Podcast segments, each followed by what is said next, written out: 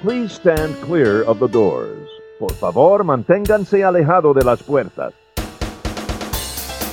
To those guests who've just joined us, welcome. Our next stop is the Magic Kingdom.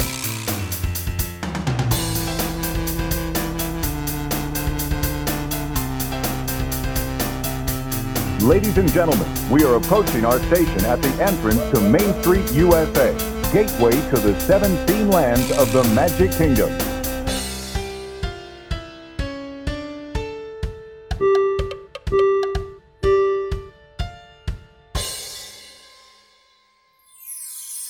Welcome aboard the Monday Morning Monorail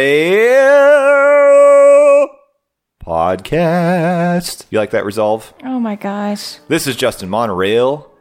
This is episode number 142 of the Monday Morning Monorail podcast. Today is January the 11th, 2021. Last week I had to cut the year out because I said 2020 and none of you corrected me. Oh, who who are those that uh, that were the offenders just mentioned in this date reveal? Let's introduce them one by one. You're all offenders. Offenders. Offender number 1. I am offended. Samantha Monorail. You're supposed to check me on these sorts of things. If I say very boldly and positively that we are in the year 2020, you have to correct me. I've learned over time to only take responsibility for myself, and I'm not here to hold you accountable. You're going to have to step up to the plate. Uh, no, no, no, thank you. I'm going to blame everyone else if I mess up because clearly it wasn't my fault. Okay. Number two, in the room where it's happening, Chicken. chicken is here. the chicken is here. Chicken is served. Hot and fresh chicken, or as we know him, Garrett Monorail. Garrett, welcome back to the Monorail. Hello. Good to have you. Happy January 2021. And finally in the room, I don't have I don't have anything today. new haircut. New ha- new stunting, What's up, new haircut? new boots stunting. um nothing. I think you got your haircut before the last episode, but we didn't mention it. So I got my haircut before the new year. yeah, that's what I'm So saying. I was ahe- I'm ahead of the curve. Everyone else is going to start getting their haircuts now because I like New Year. You're new setting the trend, though. I'm doing it first. Yeah, you did it first. You are a trendsetter, McKenna Monorail.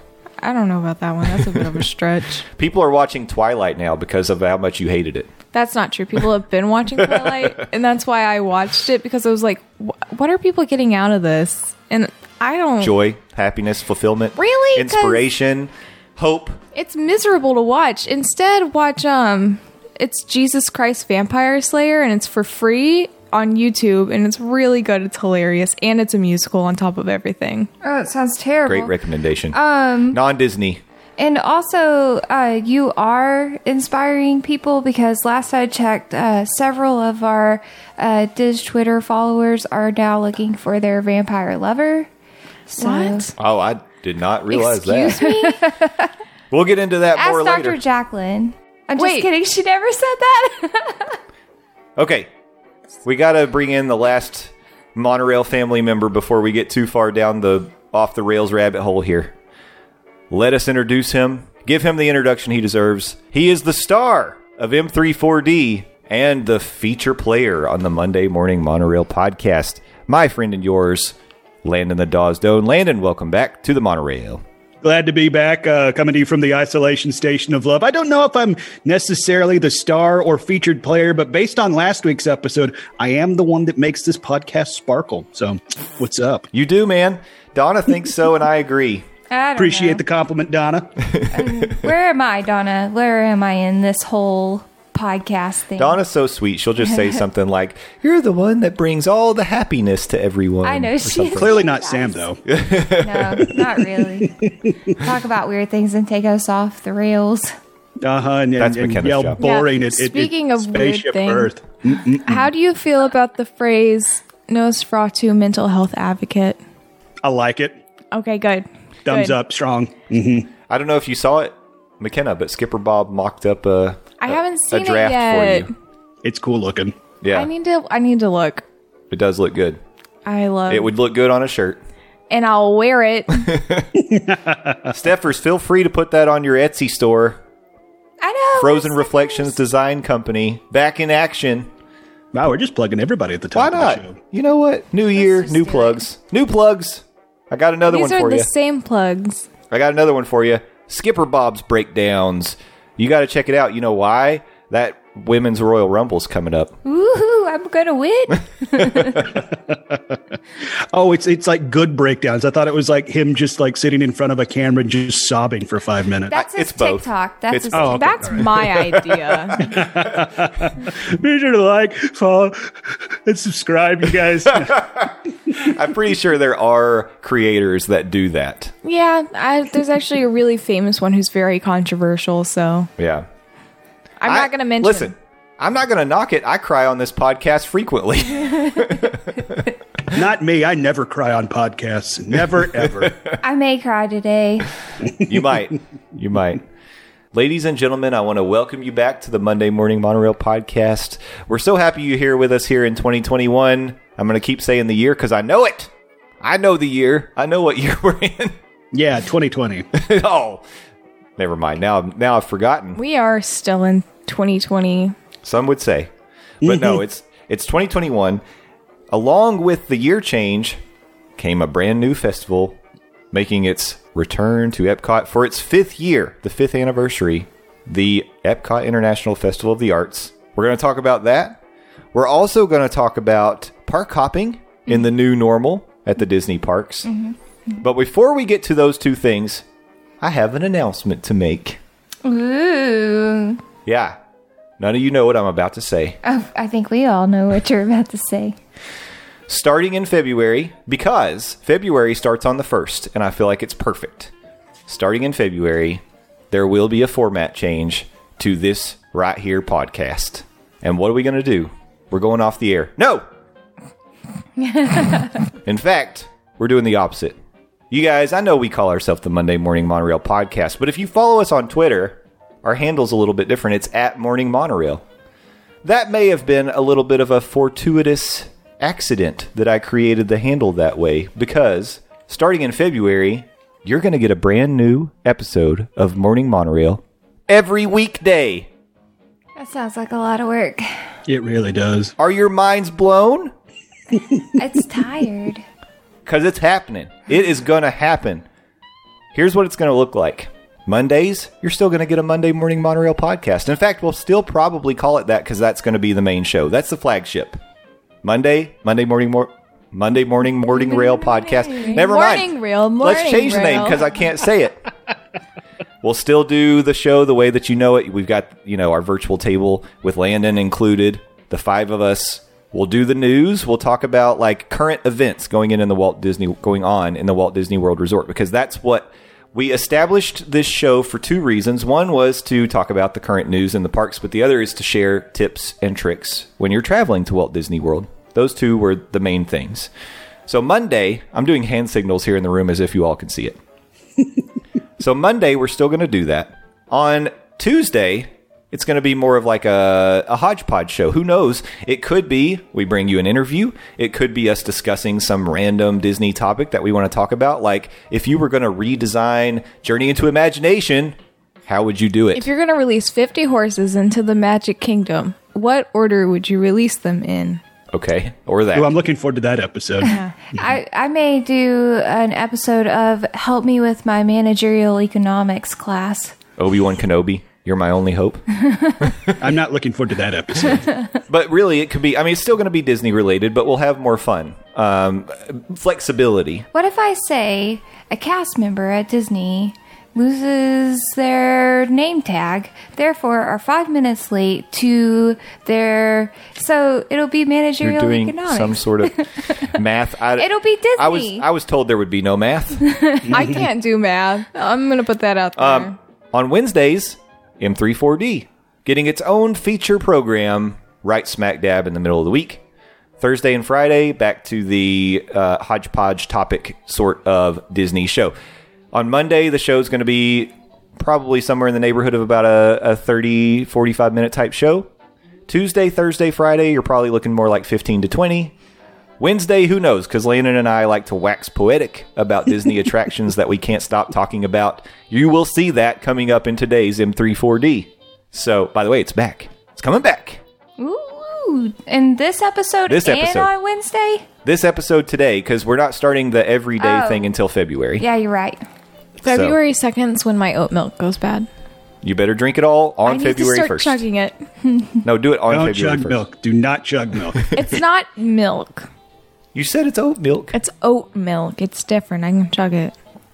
Ugh, I makes think. me feel nauseous. yeah. How do you milk an oat?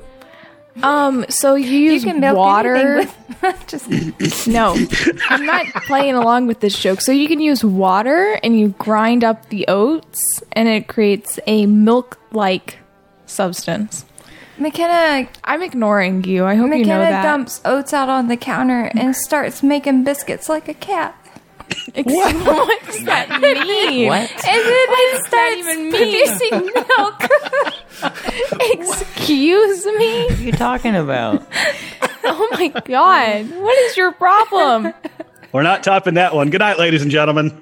I'm sorry, my head. I don't know what Good my. night, Do you have a everyone. head injury? Do we need to take you to the hospital? No, that's me. I'm over here slurring my speech. My brain just does these weird things. I don't know. Okay, Making biscuits like a cat. until Yeah. milk comes out of the oats. I've, I can I've see you never doing seen a cat make biscuits. We call it gooching up. Yeah. When the cats gooch up on your lap, oh, that's making biscuits. I- Yeah, making that's biscuits. called making biscuits? yeah, yeah. people call it that. What? Because, you know, when you Yeah. make biscuits, you got to knead all the That dough. is not how you make biscuits. you make biscuits That like is this. not More hand how you- motions for the podcast crowd. yeah, making biscuits. Hey, while we're talking about food, sorry, Landon. Go I, ahead. know, I was going to make a joke about how you should, uh, you should start doing like like close up hand magic for our audio podcast. That's a great idea. That would be really Is this funny. your card? Oh my god. How'd you do that? or like I will pull a rabbit out of this hat. Do it. Oh my god! Where'd that rabbit come from? Out of that hat? What? I went to magic camp. I didn't. I wish I did. It's right down the road uh, from Space Camp, I hear. we'll send you to Magic Camp. I, what? Really? Yeah, I'm too old. as old long as you promise to never be- return. Oh. Wow. and for her ultimate trick, she will make herself disappear. Wowie. Okay. So speaking of food, the Ip, the Ipcot International Festival of the Arts features a lot of food booths. I don't know if it started that way, but it definitely does now, and it did last year when we went. It's so pretty too. The food definitely rivals that that you can get at the other festivals. In fact, I would say you can't match the plating. Right. At the Festival of the Arts, they make sure that not only is the food delicious and interesting, but it also looks amazing from each one of these booths. And last year, I'm pretty sure it was our friends Rhonda and Jeremy from Main Street Magic that said they felt like the food at the Festival of the Arts was better than any other festival. I'm starting to feel like they're probably right. Mm-hmm. And uh, so yesterday, we actually got to visit the Festival of the Arts. I think the Festival of the Arts food is more adventurous. It is. I think you're right about that too. There's more adventurous offerings, which may or may not be an appeal to some people. But um, I think you can find things that you'd like, and we can talk about that. But just to give you an overview, the Epcot International Festival of the Arts, starting January 8th, which was Friday, goes through February the 22nd. It's not that long, Nope. but this festival is the one that, oh, this is going to come as a real shock to everybody. It really shines a spotlight on artwork. Are you serious? So there are galleries throughout World Showcase. There are artists that are displaying their works of art. You can buy them there. You can buy prints. You can buy originals. You can buy, I'm not kidding, there are pieces of art that you can buy in the Epcot World Showplace that are over $20,000. That's because artists deserve to get paid for the hard work they put into pieces. I don't disagree with that, McKenna, but It's a it's a picture of Belle and the Beast in front of a castle. it's a lot. I'm just saying. But you know what? Maybe they deserve it. I'm just. I can't spend twenty thousand dollars on a trip to Epcot. That's just me. I mean, I um, I think they deserve it. I'm sure if they price it that much, they feel they deserve it. But holy cow! Yeah, uh, that's Well, that's usually that's the when something gets priced like that, they got someone to appraise it. Yeah, but these are the artists. Like they're sitting there in front of you with their art behind them. I think they set their own prices. Yeah, I would say. I mean that's that's the price of a used car right there. That's a nice used car. Yeah, I mean, my that's- car is less than that. My gonna- car would be like McKenna couldn't buy a painting at Epcot with her car. I was gonna, I was actually going to say that painting is worth four McKenna cars. yeah four. oh, are you No. kidding? You really bumped up the value of her car. Not when we bought it. It wasn't. I think we need to check with Kelley Blue Book right now. So here are some of the fun things you can find around Epcot during the Festival of the Arts. Drawing on inspiration in Future World West. Discover dazzling depictions of classic Epcot attractions illustrated by two Disney Imagineers with unique points of view. And we saw some of those works of art. They're very pretty. Mm-hmm. And I love anything that's inspired by classic Epcot because I'm a nostalgic nerd, mm-hmm. which we'll establish later in the show. You are a nerd. That's true. Mm-hmm. Over near the land pavilion, you can find the expression section, a paint by number mural. They usually f- are featuring Figment. I was actually curious if they were going to do this in the current. Yeah.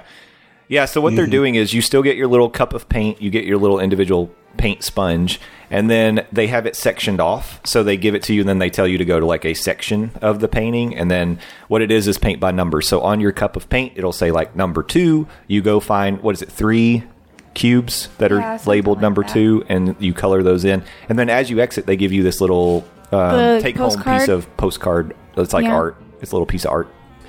Oh, that's cool. Yeah, it's fun. We did it last year. We enjoyed it. I got paint on myself, of course. bridge to on the bridge to Showcase Plaza. That's where the chalk art displays are. Yeah, it was nice. We got to see it yesterday. Yeah, and there are really cool designs. You get to actually see them doing it in front of you Yeah, during the day. It's a lot of young people. It seems like too. Lots of young people. which is really cool for them. I think I probably said this last year, but the things that people can create with chalk on concrete just blow my mind. Mm-hmm. It's incredible. And I took a picture. If you're in our Facebook family group, Monday Morning Monorail Facebook family group, you can see some of the chalk art. I took a picture of a couple of them. One of them is um, The spirit. Mi- Minnie guy. Mouse. Oh yeah. Yeah, one of them is Minnie Mouse, and the other is uh, the guy from Soul When he's in spirit. form. when he's in spin it, spit it form. Charles Dickens. Technically, isn't it Spit the it. soul form?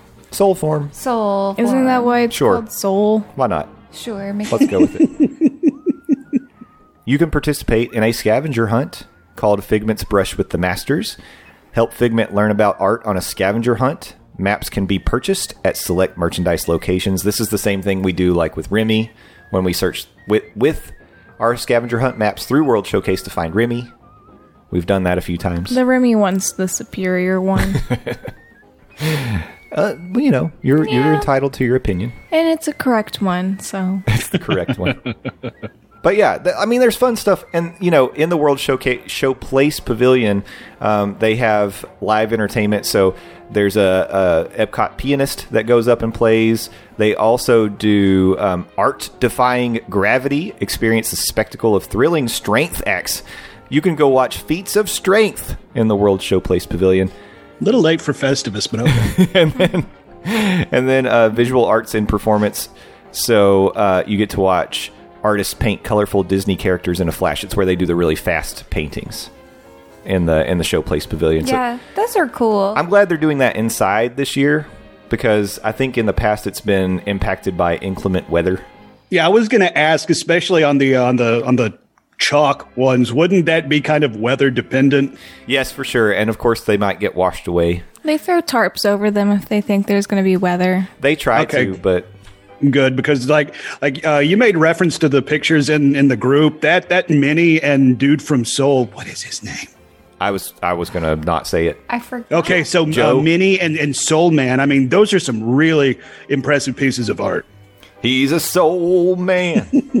Thank you. Now with his glasses and his hat, he could be the long lost uh, blues brother. I agree. I mean, he is blue, so His And name in the movie jazz. is actually Joe. Paul? I got it right. It's Joe. Joe? Played by Jamie Foxx. It's Joe. Which one's Paul? Paul. I don't know a Paul. Paul. Let's all. Can we all just say Paul? Paul. Paul. Uh, he's played by uh, David Diggs. How, is his name David or David? I think it's David. The guy. He's the guy from Hamilton. He plays Thomas Jefferson Yeah, I know who. and Lafayette. You don't know Hamilton. You don't know from Hamilton. he was also in the Unbreakable Kimmy yeah, he was in Kimmy Schmidt. You're right. And he's also on TNT Soul or Snowpiercer. I don't know if anybody watches that Oh show. yeah, he is on that one. I don't. I just see it during commercials. That painting of Figment is killer, by the way. It is an awesome painting. Yeah, I took a snapshot of a, of one of the and and that's one of the ones you can find in Art of Disney. So this wasn't like a um, like an outside of Disney creator that brought in works of art because you're really not supposed to take pictures of those.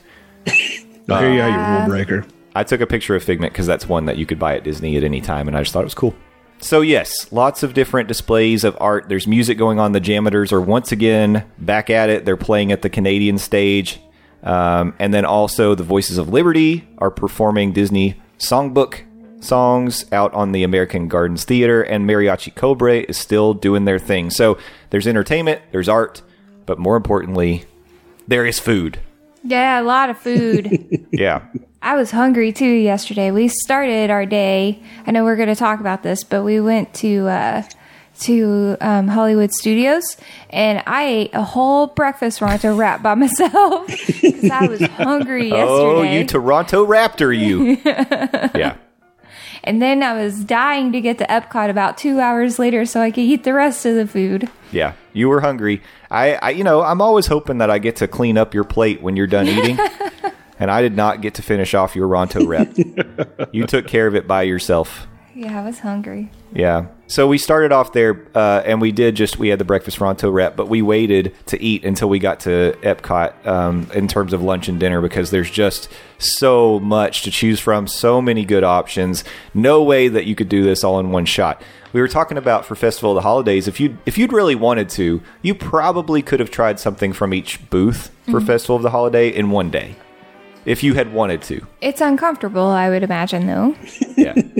Don't think you can do that for Festival of the Arts. I think there's just a bit more um, on the plate if you if you allow me to be so bold. Yes. Any, um, I don't want to go through every single one of them. People can find the, the food guides out there if you would like to, and and I mean, you, you you're going to want visuals with these anyway because as good as they sound in words, when you see pictures of them, you almost don't want to eat them because they are beautifully constructed. Yesterday, we tried a handful of things. We were walking around again with Jeremy and Rhonda from Main Street Magic. They were doing some live streaming um, of us sampling these different things. Did you have any highlights that you would want to let people know about that of just the things we tried yesterday? Yeah, I did. Um, highlight number one. Well, first off, I think it's a, a point that I should make to everyone that the passport starts in Mexico.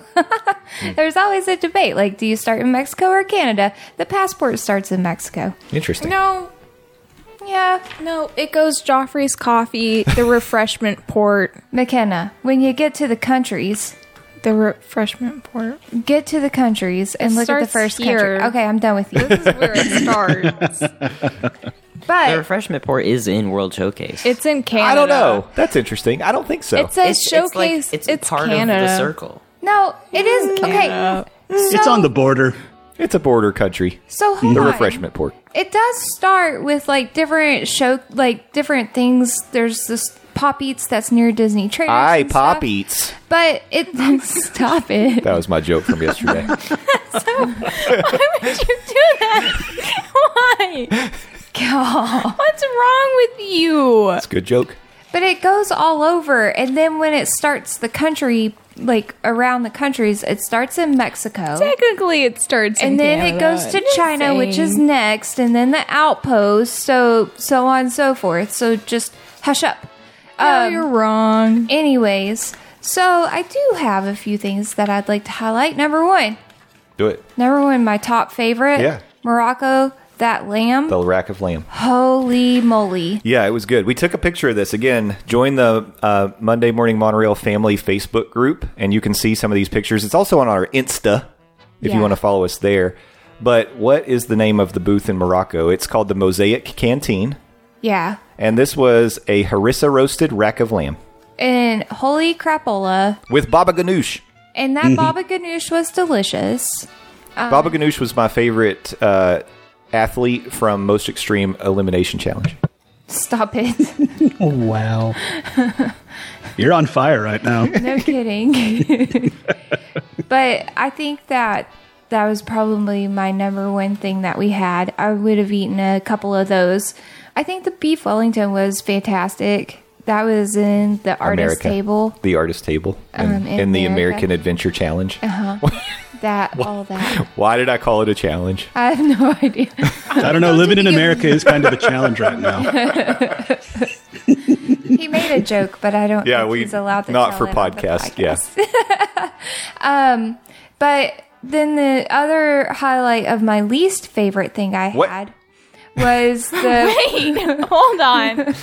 the warm brown sugar stuffed pretzel at the refreshment outpost Yeah. with the banana ice cream.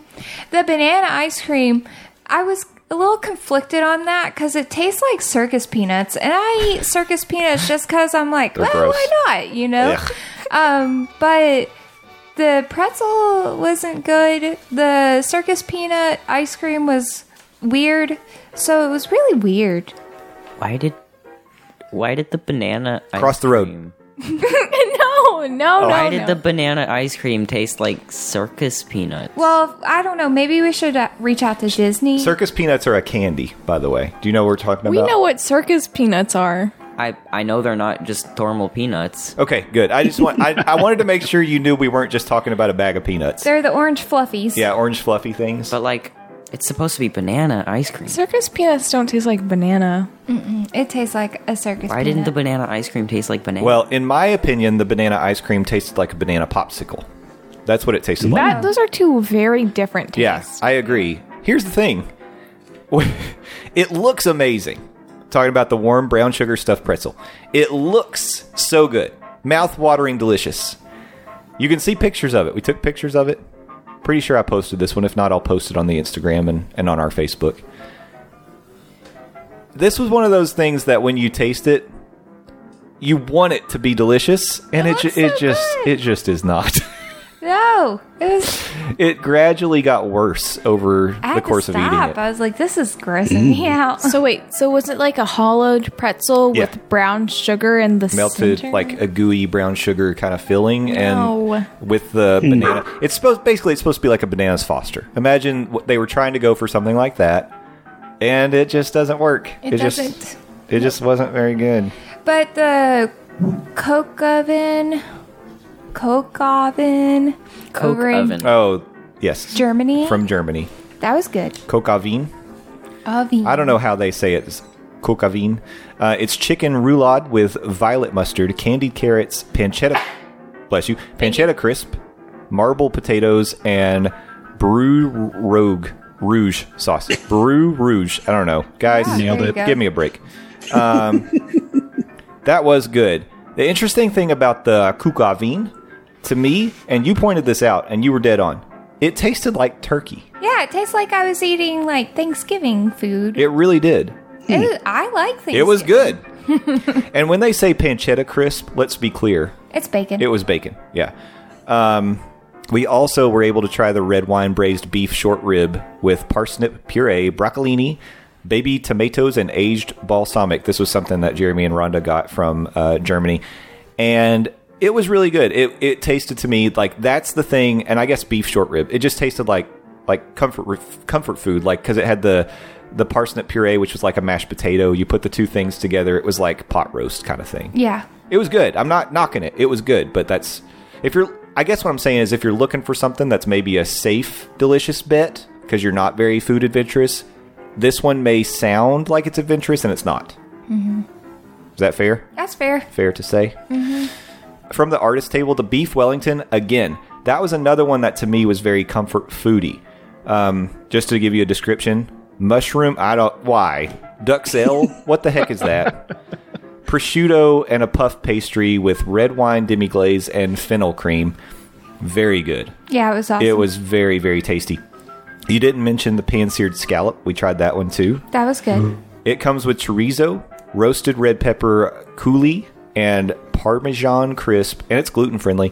The Parmesan crisp is like it seems like a cracker, but it's made of just cheese, and that was very tasty. Epcot tends to do scallops very well.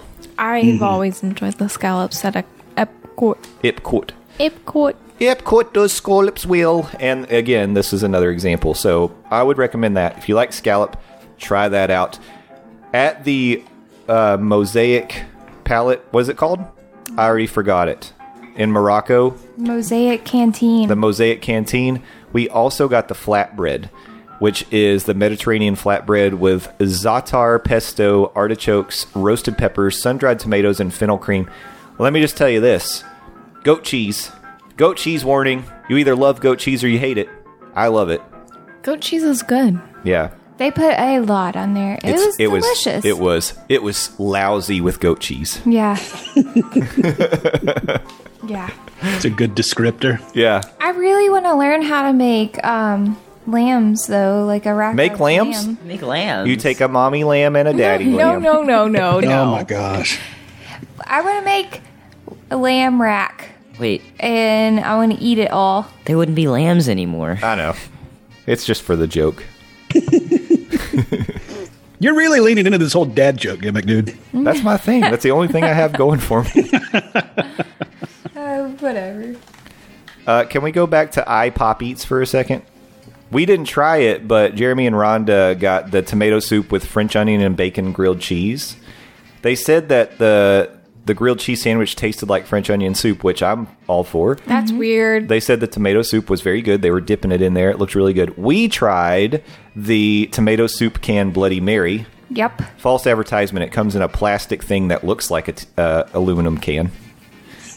um, but it was good. But they put croutons in it. Yeah, I don't want croutons Interesting. in my Bloody Mary. Ew. I don't know. Bloody Marys is one of those drinks. It's like you can get away with putting a whole lot of stuff in because it's like uh, the regular Bloody Mary at a refreshment port. I mean, that thing comes with like shrimp and uh, tomatoes and a stick of beef jerky. Like, like it's a whole meal Yeah. with the drink. It's awesome. Yeah, it tends to be like a brunch when you order a Bloody Mary from Refreshment Yep. Port. This one, it's a small serving. I'll tell you that. It's no, it's uh, what, extremely four ounces? small. Yes, like it's a sip. It was it was a small serving, and most of it was croutons. Yeah, hmm. Ringing endorsement. and it was fourteen dollars. I will tell you that it tasted it tasted good, but it's weird. I don't know that I'd recommend that one. At the pop i pop eats, you can also get Stop. you can also get hashtag rainbow sherbet glitter dream ale. We were hoping to hear a report from Jeremy if it makes his pee glitter, Yeah, we do need an update. we need an update on that because it's glittery beer. and if so, I must invest in this glitter beer and drink it every day. It will be my new Instagram story on a daily basis. Like, hey, I think you'll get out banned from. Instagram for that one. I think you might. I'm just kidding. Garrett's embarrassed. He can't take it. He's he's going to end the podcast himself. There's lots of things we didn't get to try, and I and I hope that we get a chance to go back before the end of the Festival of the Arts because the deconstructed dish has a deconstructed Reuben and a deconstructed BLT. I'd love to try them both. Yeah, must be nice. Um, The and- dessert looks interesting. The deconstructed uh, strawberry short or uh, yeah, cheesecake. Yeah. Yes. I would like to have a, a visit where I drink the specialty coffees from all of the coffees in one go. See what happens. You know, Uh, you'll turn into the great cornholio. Yeah. At El Aris- Artista El Artista Hambriento. Wow. I think I nailed Hambriento, but it took me a second on Artista. Um, I'd like to try the chili relleno because I love chili rellenos. They have a pork belly pastor that sounds really good. it does sound good. Sam can't Also have, gluten and wheat friendly. So. They have but, a, but not pineapple friendly. Hmm, they nope. got a fancy Choco Taco. Yeah, they have Taco del Taco Taco de Chocolate. Yeah, chocolate candy shell filled with Mexican chocolate mousse and a touch of chili, topped with tropical fruit. I would eat that. Sounds- Actually, all the all the food uh, in uh, in Mexico is uh, gluten and wheat friendly. yeah, It's it chocolate. doesn't sound like I can eat anything but the chili. You may not know this, Garrett, but did you know that we got hot chocolate from the Aztecs? And No. and back in those days, it was Yeah. spicy. Chocolate well, the should spicy, be spicy. chocolate. I've had spicy chocolate before. But, Chocolate should be spicy. but it tastes putting better. Chili in the spi- in chocolate is a whole different thing than making I've chocolate eaten- spicy. That's what they did. Yeah, no, I've Pe- eaten peppers, chocolate chili- bars Oh, I that thought you meant, like, have chili chili. chili. No, not. I was like, why are they putting chili in chocolate? That You have to doesn't tell make them if any you want beans or no beans. That's what I thought you were saying. No. I'm with you, Garrett. I'm with you. Yeah, put some sour cream on there. Oh no, yeah. not that kind That's of chili. gross. Chili peppers, my friend. Um, the Painted Panda, of course, China always does a great job with their food booths for the festivals, and this year, no exception. Old Shanghai Shizi Tu, Shizi Tao, pork and water chestnut meatballs. I wanna try that. Served with taro root. I want to try that. And Szechuan red hot mala shrimp. Both sound good. Yeah. Um, we talked a little bit about Germany. We didn't try their desserts, uh, but those look good as well. L'art di man- mangiare. La- Come on now, I've got I've got Italy in my educational background. Let's do this. L'arte di mangiare.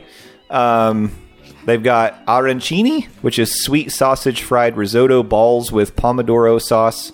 Ooh, that sounds good. Laragosta, lobster ra- lobster ravioli Robster. Is Rock it Robster. Uh, with vanilla saffron cream sauce and shredded chili peppers. And sounds bomboloni, which is fun to say, which is cream filled Italian donut with raspberry sauce and powdered sugar. Yes, please. I want to try the lobster mm. poutine. Right. Yeah, I was poutine. looking at that. That that looks really good. That looks real good too. I'm hungry now. Anyway, I want to wrap this up, but I think I would be remiss if I didn't mention, for the first time ever, at Festival Favorites, you can go into World Showplace and get Remy's Ratatouille. Yeah, too bad I'm not going to eat it. It- I hear it's good. I want to try it. It's also cheap. It was like four bucks. Hmm. That might be the only thing I'm allowed to eat when we go back. Yeah, That's it's, practically free at Epcot for Yeah. four bucks. yeah, for sure. It's a that is a, a cheap offering. These food booths typically have pretty expensive thing. Well, ex- relatively expensive based on the portion size. And So- they got a charcuterie plate too. Oh yeah, the mm. charcuterie looks good. Also in World Showplace Pavilion, if you go over to the Painter's Palette, you can get prime steak tartare. I know that would perk. I knew that would perk up McKenna. I like uh I love a good steak tartare. Yeah, you can get that one or salt roasted beet tartare, which would be vegetarian. So, beet tartare. Can we really call that tartare? No, because it's not raw meat. Uh huh. Funny thing. Oh well, whatever. Get your prime steak tartare and get a frozen rusty nail cocktail, whatever that is. A rusty nail, that's a, a cocktail that's been around for a while. Is it? Okay, Yeah. what is it? I'd have to Google What's it. the, Don't Google it. Don't it. Google it. Just tell us what you Don't think Google is in it. Don't Google it. Um, rusty nails. Exactly. It goes great with your raw meat. You can get all kinds of inf- infections. No, I do know that there's a cocktail called a rusty nail, and actually, I've got it right Bourbon here. or something. It's Scotch and Drambuie. Oh, you hit the rusty nail on the head with that one. Shut up. Oh my gosh. Oh, that hurt. I'm done. I'm done with the Festival of the Arts. Well, me too. Since I'm gonna start my challenge that I said I was gonna start, I will not be enjoying delicious treats anymore. Yeah. Too bad. Well, good on you for having willpower because uh, looking through this menu, I want to try it all. Yeah, it's gonna be hard. I may have to skip if you guys go back to Epcot. I mean, Just it's a special occasion. I mean, skip i- i- any, i- anytime you go down to Walt Disney World, it's like you're on vacation. And when you're on vacation, calories don't count. Well, We're technically not on vacation. Shut up. I'm trying to help. And for me, it would be cheating myself and no one else if I didn't do the challenge as I'm supposed to. the trick is You is cheated not only the game but yourself. see see I, here, here's the here's the trick. I once heard in a song that um, every day's vacation if you love your occupation. I hate that song. Don't bring it up. That song's so annoying. A wise So man then- once told me. Calories don't count if if you Weren't meet you- that criteria. Weren't you There you and go. the kids calling that propaganda? It is propaganda. It's It is. that's exactly what it is. They're trying to convince you, like, get to work. And if you love what you're doing, every day's vacation. You know, I just wanted to make a funny joke. Anyways, um, we're, we're doing this in reverse order because actually we got to Epcot after starting our day, as, as we mentioned, with Ronto Wraps over at Hollywood Studios. So I just wanted to talk a little bit about our park hopping experience for a moment before we wrap up this segment. And park hopping came back on January 1st, 2021. And the way that they were doing it was there are certain criteria you have to meet before you're allowed to go to the next park. One is you have to have a park pass reservation. You have to have gone to that park and entered the park before you hop to the next park. And the park you're hopping to has to have available capacity, which I'm really curious how they're monitoring this after our experience yesterday. So, if you are going, let's say you're going from Magic Kingdom to Hollywood Studios, you're going to have to hop on a bus. So you leave Magic Kingdom, you go find the bus to Hollywood Studios, and then they scan your Magic Band to make sure that you entered your first park. And I assumed to make sure there was capacity at Hollywood Studios. If those things have happened, you get to get on the bus, go to Hollywood Studios after 2 p.m., because you can only enter after 2 p.m., and then enjoy the rest of your day. And by the way, are- you're you're not just limited to hopping to one park. I actually on January 1st, I know people that went to all four parks. Huh. Yeah. Hmm. So you can do it. Now here's the question. If they're saying they're monitoring and limiting capacity, how exactly are they doing that? Because yesterday we started at Hollywood Studios and we went to Epcot via Skyliner. No one scanned our Magic Band before we got on the Skyliner or before we got in line to go into Epcot. So, We've been able to ride the Skyliner. yes. And this is something I brought up. They're not going to stop you from riding the Skyliner because you could be going to Caribbean Beach, you could be going to Pop Century or Art of Animation, you could be going to the boardwalk if you go all the way to Epcot, you know? So it's not like a guarantee that you're going to another park just because you got on the Skyliner. But shouldn't they ask you, are you planning to go to Epcot in case there's no capacity? I mean, because then we get there and we just lined up and we went on in, and I can tell you, it was pretty busy in Epcot yesterday. Yeah, and did someone count us as left the park from Hollywood Studios to give additional capacity? well, so that's an interesting question too, because you don't have to scan when you leave. no, and there's no like, uh, you know, when you leave Universal, there's the little turnstile, Turnstile. so it counts how many people leave. I'm assuming. Uh, They don't have those happen. at Disney parks. You just walk out. Now you are wearing your Magic Band, so I'm assuming like maybe when you scan into the next park, it takes you out of the previous park, but that doesn't really make sense because what if you just don't go to another park? You're freeing up capacity when you leave. Yeah, So I don't know. Something's fishy. There's something fishy going on here. yeah. Maybe they only here. Okay, how about this? Maybe they only limit capacity or or stop park hopping if the park was full before the day started, and by that I mean all the reservations gone. Every single um, resort guest, AP, whatever it may be, single day ticket holder, they booked up the park, and so they know for the day the capacity is filled. And if that's the case, no park hopping to that park. But if it's got available capacity, maybe over a certain percentage, then they're like, whatever. I don't know. Yeah. And I'm not. This is again. I don't want to get into it because this is not a commentary on on the concept of Or hopping. is it? Bring it on, social media. I am simply saying if they're saying their policy is they're limiting capacity to 35% right now, I don't know how they're managing that. Yeah. Yeah, I agree. But I mean, I think yesterday it was busy, but only in certain areas did it feel like uh, crowded, but for the most part it felt like it wasn't overwhelmingly busy. Not like the holidays. Yeah, I don't know. Have been. So this was a Saturday. Jeremy and Rhonda went to Epcot Friday, the first day of the of the festival, and said that actually, actually, according to their their daughters, Saturday was busier than Friday, and they said Friday was very busy. Oh. Maybe I just didn't pay attention. So, shrug. I don't know. He's, mm-hmm. he's gonna dad's gonna start saying the movements he's doing out loud for So the you all know. podcast. Yeah. And now watch this. I'm about to cut this rope in half. Oh my gosh. And now I'm going to tie a knot. Oh. Look at this knot. Okay, I I'm going see to pull it. it. apart. The rope is a single rope again. Oh again. my god. How'd you do that? How did you do that? Mind blown. Yeah. I'm pretty good, guys. And That I was used hand impressive. motions for the blown part. You did. Almost like jazz hands, but you didn't like wiggle your hands. No, no It was just a it was hand explosions by your ears. yeah. Hand explosion. This is fun.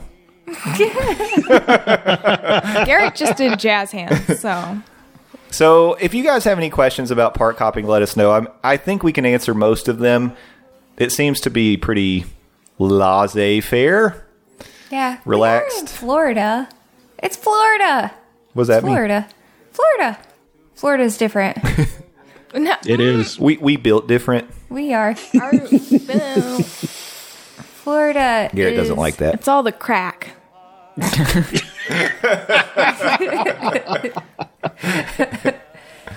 You could be right. Yeah. You're not wrong. Nope. Isn't it more like fentanyl though? Isn't there a lot of I don't know. Who knows? Okay. I don't even. I want to announce my first ride of 2021 was Rise of the Resistance. Whoa. Ooh, that's a good one. That's yeah, that's a good first ride. Yeah, and I was able to get boarding group 27. I did it, you know, from my bed at home. Boarding group 27 opened up around 10 o'clock, so about an hour after the park opened. The it was moving beautifully, and actually the line moved great.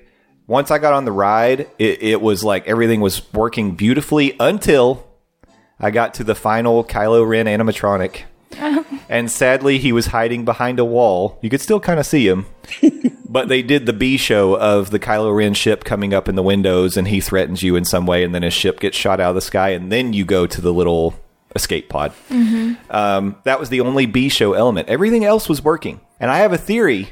I think what they have done is they have developed B show elements for some of these like significant portions of the show that could potentially break down. And now this is why Rise is running smoother and not breaking down quite as much because it's been more efficient. Like in December and January, it's doing better. I think it's now because they can be like, oh, Kylo Ren's not working. Well, we don't have to shut down the whole thing because now we have this other thing we can do. Right. That's my theory. Could be wrong. But for the most part, I even got this time, I got my favorite path, whereas uh, you get to go up on the elevator and you get shot at by the AT-AT. That's my favorite one. And I got it. The probe droid was working. Everything was working. Oh, that's Justin. rare. Justin didn't invite me on this ride. Well, you didn't decide to go to Hollywood Studios till I already had a boarding group. Mm-hmm. And then you were like, oh, FOMO. No, I That's didn't. really Why good would you? Fo- FOMO. FOMO. Okay. Yeah. um, my first ride was Mickey and Minnie's Runaway Railway. yeah. That's and a good first such ride a of 2021. good ride. It was. It, it worked fine. Nothing wrong with that one. Yeah. So cute. The posted wait time was 60 minutes. We waited about 30. Yeah. Right? It's not bad. Nope. Also, we hung out at Baseline Tap House for a while and had a good time over there. Yeah. It was a good love day. that place. It was a good day. Can't complain. Mm-hmm. So, anything else we want to say before we wrap up segment one? nope. No. You I- had something to say. UA is in the floor gr- grumbling and complaining because she wants our attention 24 7. We had a, we had a really good experience yesterday. It was fun. It was really good. I want to thank Jeremy and Rhonda again for letting us tag along with them. Check them out. They're Main Street Magic. They had a big announcement. um, Yeah. just this past week. So excited. Not to them. steal their thunder, but they they were part of the uh, a network. They have split off and now they're independent, and they're going to be doing two shows a week. So good for them. It's going to be amazing. Yeah, and they're new to Instagram, so go follow them on Instagram. Yep. Have to show They're Rhonda still how trying to to post le- pictures. They're still trying to learn how to use it. They're great though. Their They're very kids nice. are awesome. Very nice. Yeah, always fun to hang Good out with family. them. We we look forward to some some collaborations coming up this year. Yes. Yeah. So, all right, guys, we're going to take a break. Stick with us because when we return, it is the fantastic, long awaited return of M34D. UA's hacking a loogie right beside me. Stick with us.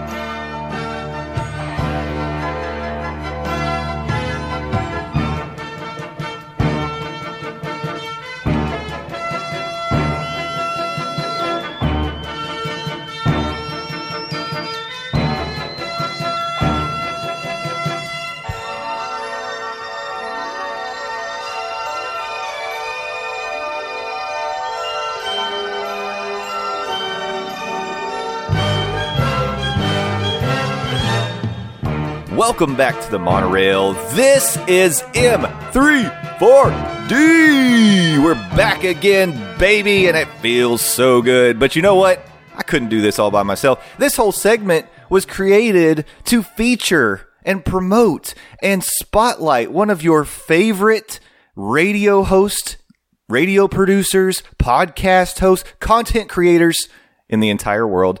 So I couldn't do it without my pal and yours, Landon the Dawes Doan. Landon, welcome back to the monorail.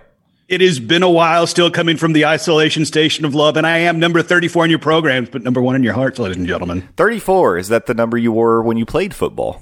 Ye- well, basketball, actually. Oh, yeah. basketball. But, uh, Okay. Yeah. You would think having a body like this, I would have been good at football, particularly, you know, one of the fat guys on the O line. Not so much. I don't like getting hit. That may pre- preclude you from playing football. It is a yeah. contact sport. um, but yes, both of us, multi sport athletes. I know we don't look like it now, but back, in, back in the golden days. Oh yeah, back in the day, it was baseball, basketball, soccer, tried football. Now it's just fantasy football, and that's it. Uh, gambling. Oh yeah, gambling now because that's legal in the state of Tennessee. Be sure to download the FanDuel app and use promo code WOKI when you sign up here in the state of Tennessee. Boom. Oh, definitely do that. Like, I'm, I'm actually glad we got to squeeze that in because guess what? If you're going to do FanDuel, you use that WOKI promo code. That's going to help out your buddy Landon. So, It will Do it. Mhm. and also help out yourself. and help yourself. Just don't make bad bets. Never bet on Tennessee sports. Ever. Ever. No, ever. That applies to pro and college. Mm-hmm. Yeah. All right, guys, let's get to the topic at hand. I know that you've been dying for us to get back to the format, bring back M34D. And, and for those of you who maybe have joined the show recently, because I think we probably have lost a few listeners over the last year, but maybe we've gained some new ones. And hope so. So, um, this part of the, part of the show is intended to be a deep dive into Disney attractions, where we really try to tell the story behind the story, if you will. Um, M34D is the Monday morning monorail Disney deep dive with the Dawes. So, of course, like I said, we have to have Landon here because he is the Dawes in the M34D. Yeah, so, and and uh, Monday morning monorail Disney deep dive with the Dawes. That's a mouthful. And that's why we call it M34D. it is. Yeah, that's that's where it comes from, and that's because ladies goes. love literation, as LL Cool J told us. Or taking us. it back to our best of episodes 1 to 10 i even squeezed that little clip into our best of show because ladies do love literation mm-hmm. but right there. yeah we're, we're coming back strong so one of the things we did was we we did a virtual walk through the world showcase oh to give you some history we did magic kingdom start to finish we didn't end up doing like a lot of the restaurants or some of the other little things because we could certainly deep dive on things like Cinderella Castle. Um, You know, some some of the various things around uh, the Magic Kingdom Park in Orlando. We mostly focused on attractions. We did do the monorail, which I was proud of. we had to do the monorail. It's in the name and the gimmick and everything. Come Yeah, on, buddy. it's true. So we were contractually obligated to do that. uh, but now we are focused on Epcot, and we started with day one attractions. You may or may not know when when Epcot opened in 1982, most of what you have uh, was just didn't exist. It was it, the the pavilions were very limited. Uh, most of the rides weren't ready to go day one, and um, even World Showcase like um wasn't open completely on day one. So we started in Future World and, and started with opening day attractions. We moved and we, we actually just went ahead and knocked out all of World Showcase. Go back and listen to our old episodes if you'd like to hear those. But now we're going back to Future World and we're going to start hitting on those things that opened after day one. And we're starting with a bang or maybe a spark One little spark, as a matter of fact. Mm-hmm. because we are indeed starting with Journey into Imagination. yeah. Yeah, not Journey into Imagination with Figment. Because guess what? Figment was the ride back in the day. It was the mm-hmm. Dream Finder, it was Figment, and we're going to get into all that as we go. So, to start things off, Landon, let me ask you right off the top do you actually remember riding the original version of this ride? I don't remember riding it. I was talking to uh, to my mom about this, and she says that uh, she t- she and my dad took me and my younger brother down there, and we were able to experience the original Journey into Imagination. But you know, growing up, you don't remember uh, some things, and this just happens to be one of those things I don't remember. But thankfully, through the magic of YouTube, uh, you can experience it. Yes. Maybe not uh, as well as you would being actually in the ride, but you know, still better than nothing. That's true because the original version of this ride only lasted until October 10th, 1998. And it seems to me that, I mean, I know we've all got cameras in our phones now, and if we're not doing that, we're carrying GoPros or, or whatever else into the parks. We're all getting on ride video for every attraction you can possibly imagine. Back, POV, I believe they're called POVs for sure. Back in those days, uh, you were carrying like a big camcorder on your shoulder if you wanted to record ride video. And um, I mean, the cameras were getting smaller by the time we got to 1998, but it was still on magnetic tape. A lot of it, if you remember, those they were small tapes. Um, and I think that lasted right up. I mean, we're probably at that breaking point, like right about 98, 99, 2000 was maybe when we started getting to more digital storage on the cameras and things. But That was about the time it started to go more digital, and actually, that uh, created a little bit of financial strife for Kodak, who was the corporate sponsor of this ride, and kind of led to us getting the version of Journey into Your Imagination because Kodak didn't necessarily have the funds that Disney wanted Yeah. to upgrade. That's right. No, absolutely. Thank you for tying that back because without even knowing it, I, I was kind of going that direction, and I'm glad you brought me to it. um, Kodak was the original sponsor of this ride, and so the the discussion of film to digital is totally relevant for this um, because. As I was trying to get to when you go to YouTube now, if you want to watch video of the original show, the original attraction, it was filmed on video, which translates, you know, they had to at some point transition that to digital and put that up on YouTube, and it's just not high quality. No, no. Yeah. And and like you can even do a search for HD versions and you might find some that have been cleaned up a little, you know, after the fact, but not nearly the POV videos we get these days. Yeah. It seems like ancient history when you watch It those. really does, yeah. It- like like watching one of the ride throughs, it's like this feels like something I'd watch in like you know social studies in the seventh grade or right. something. It's so bizarre. It's very it's mm-hmm. very jarring, but nowadays every single person can re- record like 4K video from their freaking phone. It's just it's mm-hmm. crazy the times that we live in. Technology, it's amazing. Yeah, yeah.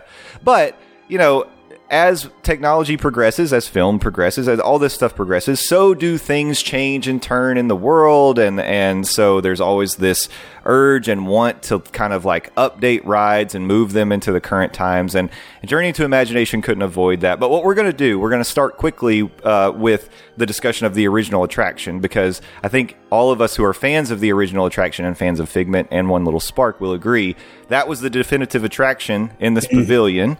Um, and it has never been the same since they tried to change it. We'll get to the end, but maybe there's hope for the future. So, What are you talking about? Everybody loved Journey into Your Imagination. yeah, we well, Everybody loved it. it was universally loved. Yeah. Even Michael Eisner's like, this thing sucks. Well, if you've never ridden Journey into Imagination, Journey into Your Imagination, or Journey into Imagination with Figment, let me give you a quick rundown of what this ride actually is. Because that's how we start. We like to say, what is it if you have no exposure to it? Created by our friend and yours, Tony Baxter and Steve Kirk. The Journey into Imagination was an Omni Mover dark ride that used really engaging special effects catchy theme song, of course, and a lovable original character to explore the things that can be achieved when we unleash our imagination and use it to our greatest ability. That is my, in a nutshell, summary of what it was. But just talking about it that way doesn't nearly bring you the beauty of what this attraction could be. And I mentioned quickly Tony Baxter. You may know Or T him. to the B. T to the B.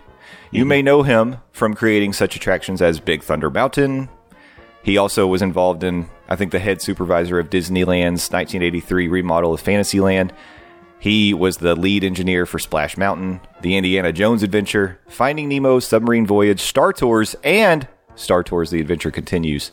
This guy's got some good, you know, history under his mm-hmm. belt, for sure. you know, I've heard of a few of those rides, Jay. I know. One thing I would say about all of those rides immersive, imaginative, 360 degree sense engaging, fun experiences.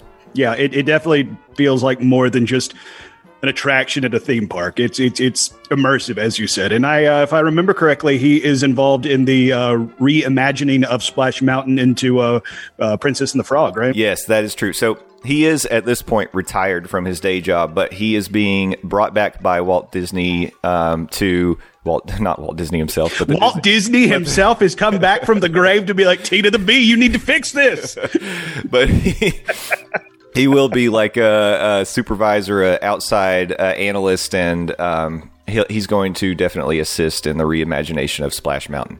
So yeah, good good to have him in the fold because obviously he's got he's got a magic touch when it comes to yes, yes. hmm Definitely has some uh, clout, and the resume proves it. Yeah. Another thing I would say about all of these, if not all of these, great soundtracks. And why is it that this particular ride, it, the original version in particular, was so iconic? One of the greatest ride theme songs ever created. One Little Spark by the Sherman Brothers, of course. And Like, like, like, real quick, where would you place this in the hierarchy of songs created by the Sherman Brothers? Oh man, it's it's got to be up there. So it's tough because they created a lot of classics, um, a lot of all-time favorites. We're talking about "There's a Great Big Beautiful Tomorrow." We're talking about "Tiki Tiki Tiki Tiki Tiki Room." We're talking about "Small World." Uh, Carousel of Progress, the, the both versions of the song. So great, big, beautiful tomorrow, and now is the time. Now is the best time. And you know th- they've been involved in so many classics. Gosh, I we probably should do like a Sherman Brothers ranking Ooh, ooh, at some point because I think that, that would be tough. It'd be a fun topic. Uh huh. Oh, it absolutely would be fun, but I have a feeling we would definitely end up stepping on somebody's toes. We would. when, when, when, when we pick the song, quote unquote, wrong. Yeah. Uh, well, whichever would be in last place. The thing is, this is just like the Pixar movie rating. Whatever you put like in your lower five is still a Pixar movie, right? So yeah. you know, it's it, Sherman Brothers. If you were ranking their songs, um, because you know, would you throw in like movie songs too? Because didn't they write uh, Tuppence and like the Mary Poppins song? Yeah, a lot of Mary Poppins stuff. I mean, Yeah. yeah. you definitely could. I mean, I feel like that opens an even bigger can of worms, but I mean, you definitely can. They, uh, much like T to the B, their resume proves they, they, they're kind of good at what Yeah, they, they- do, or they rather certainly. did. in the in the Walt Disney World Hall of Fame or Disney Hall of Fame for sure, Disney parks and and movies. So um, we'll think about that. We'll have to think about the best way to do it. But I to answer your question, for me, one little spark is I'm just going to say without any way to support this, it's in my top three. I would yeah, think. that's what I was thinking. Either top three or top two, but yeah. Yeah. So we'll have to go back and revisit. I could be way off, but that's what I'm thinking. um, the original version of the song from 1983 to 98 was performed by, of course, the audio animatronic characters, the Dreamfinder, voiced by Chuck McCann, uh, but when singing was voiced by Ron Schneider. And then Figment would sing along too, and that was voiced by Billy Barty. when they reopened the attraction as Journey into Your Imagination, um, and then Journey into Imagination with Figment. Now we have Eric Idle playing the lead lead role as uh, Dr. Nigel Channing, and now he sings the song. And Figment is voiced by David or Dave, if you know him, Goelz. so I didn't know you and Dave were that close. we're tight. Anybody who voices Figment, you know, we're Oh, yeah. bros. Absolutely, uh, we're definitely boys. yeah. Do you have a preferred Figment voice, or or is it kind of of the mindset Figment is Figment and you love it regardless? I, I don't want to sound like a old curmudgeon here, but I think I prefer original Billy Barty Figment.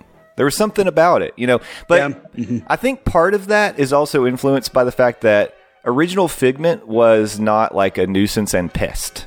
And Yeah, and and as we're going to get into in his reimagining, there is definitely some uh, jerkish qualities of Figment. Yeah. kind of kind of being a pest, as you said. yeah, maybe too much. It bothers me a little bit, but anyways, um in the development of Journey into Imagination, Tony, along with his team of engineers, went through a six month process of figuring out how best to tell a story about the creative process from gathering, you know, ideas, storing them, combining them, sorting them, and then eventually putting out a finished product, which is really interesting because you're designing a ride. So you're going through the process while you are designing the ride that's going to explain the process. That's uh, kind Little of meta. Yeah, it is. It is Yeah, for sure. And um, it, it's interesting because you feel like you would get inspiration because you, as a creator, as a Imagineer, you've gone through this process a million times, and you're like, they. I'm sure they had a very structured process from the beginning design phases, the modeling, the storyboarding.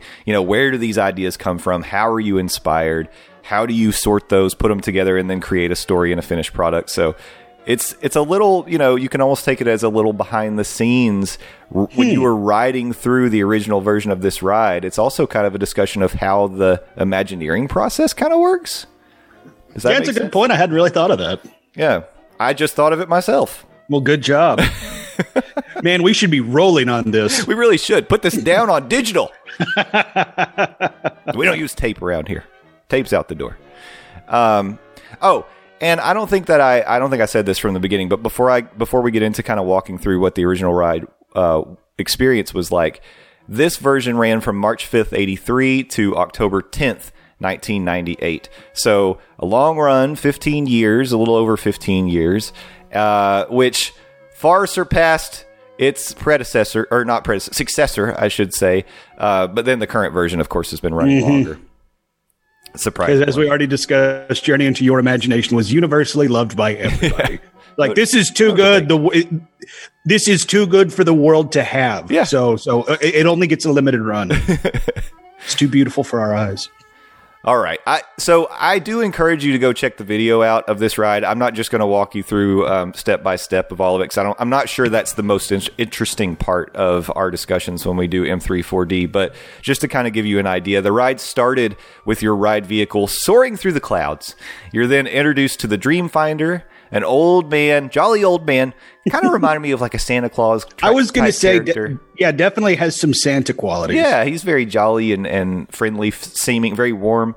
Um, he had a red beard. He was dressed in a blue suit, not a red suit. and of course, he wore a, a dashing top hat. Um, he was flying in this airship that I, when when I remember it in my memory, I actually conflate it with the Rescue Rangers Ranger plane. but then, like, I go back and look at pictures and videos. I'm like, oh, it didn't really look like that at all.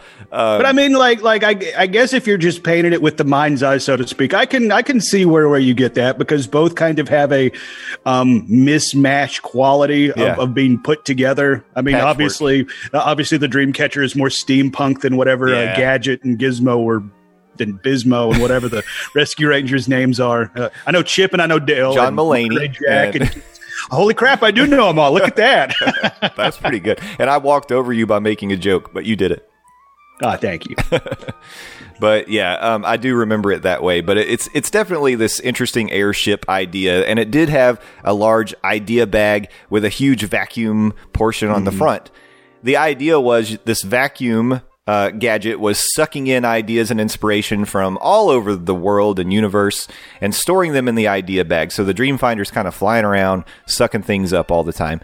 And then once the idea bag is full, he would go to the Dreamport, unload all the inspiration, sort it, make sense of it, and then come up with brand new innovations and creations that are going to make the world better. And nothing is a better example of this than the creation in, our, in front of our very eyes of the lovable purple dragon we know as the figment of imagination. yeah. Yeah, that's a good part of the song, too. I'll probably drop it in right here. Two tiny wings, eyes big and yellow, horns of a steer, but a lovable fellow. From head to tail, he's royal purple pigment, and there, voila! You've got a figment, a figment of imagination. Dreamfinder, I'm just right. Uh-uh, not quite. Huh? I'll throw in a dash of childish delight. Man, what a song. It's great. So, fun fact I wanted to share at this portion. App, app, I will be the judge if this is indeed a fun fact. Please proceed. Okay, the judge is back in session. The characters of the Dreamfinder and Figment were actually pulled from a canceled project for Disneyland called Discovery Bay. One of the attractions, Professor Marvel's House of Illusions, featured a bearded scientist who had a hobby of breeding dragons. This, of course, eventually turned into the Dreamfinder and Figment. What do you think? I will indeed deem that a fun fact. Yep. It's. I think that's a fun fact. Again, we've said it before on M34D. ideas at Disney never really die. They're just mm-hmm. repackaged and used in another way. Um, the other thing, the other piece of this I found interesting was that Tony Baxter was inspired by Magnum PI when he came. How random is that? I don't really understand it. I don't get it. But and and I saw the clip where where apparently he got the inspiration in this episode of Magnum PI. It's a throwaway line. It's not like it was some big profound statement by Magnum or something. It's it's like a oh, and believe me, uh, it's not a figment of my imagination. It's uh, uh, figments of your imagination. Don't eat like rare plants or something. It's like that's it. that's it. I got it. That was it. Mhm. Yep. And he was watching. He's like, oh my god, I just had an amazing idea. Yeah.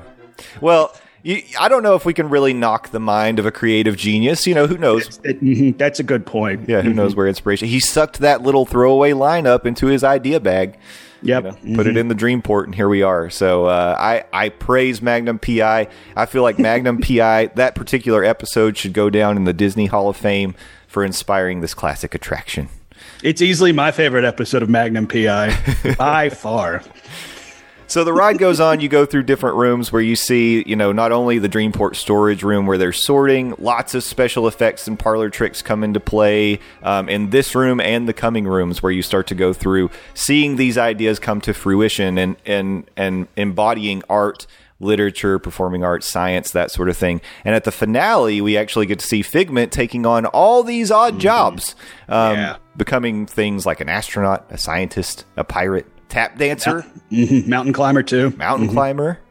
I and I think one of the things that you probably will find when you ride the ride today, a lot of these little things, there are little things that were like plucked from the original ride that's that now exist in the current version, and and right here, this particular part, the videos of Figment doing lots of different jobs and things, you'll actually see that in the current ride today. Which, which I mean, like going back to the uh, line you threw out there, an idea at Disney doesn't die; it's just repackaged. I think this is another instance of that, or you know, paying homage to a attraction that is more well received. Definitely, for It's like we understand. We're sorry, we can't bring it back. We're doing our best.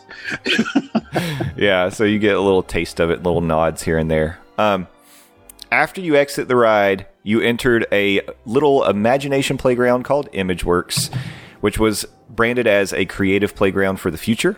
There were giant kaleidoscopes, pin screens, a rainbow corridor that is like classic. People people love to reference the rainbow corridor. Iconic. Yeah. Uh, a drama stage, which you actually got to go on stage and become part of a movie, and um, and other various like hands-on things that you know. Of course, Epcot brought all sorts of like interactive playground type elements in a lot of their original pavilions, and this one was no exception. I have a fun fact about this area. Sure. You talked about the uh, the drama screen, and you know you can get in front of a green screen or a blue screen and interact with the uh, Dreamfinder and Figment and shoot these films. Do you know who played the role of the Dreamfinder in these videos? I don't. Who was it?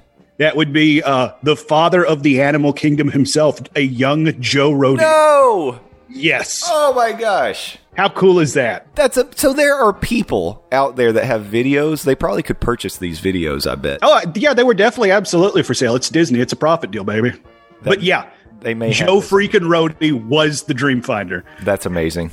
And in the lead up to the opening of Epcot, uh, contractually they had to have one of uh, one of these attractions open and running, and uh, they were running out of time. They uh, at the last minute they were able to get uh, the 3D film working, so.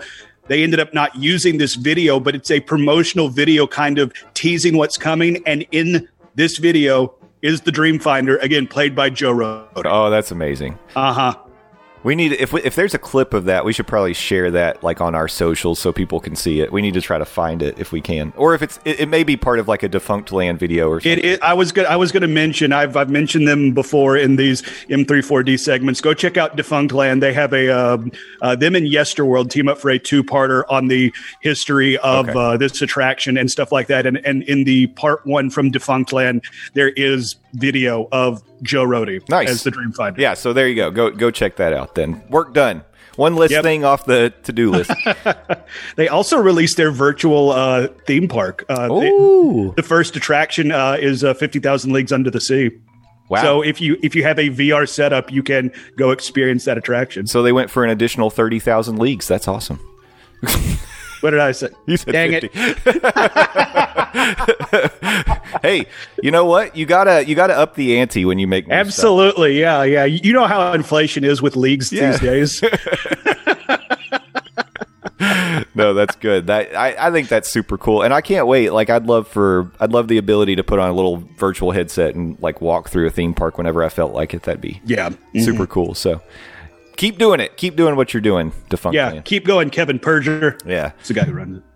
I had a random thought I wanted to ask you at this point, and I'm sure you saw it in the notes, but I wanted you to have time to think about it.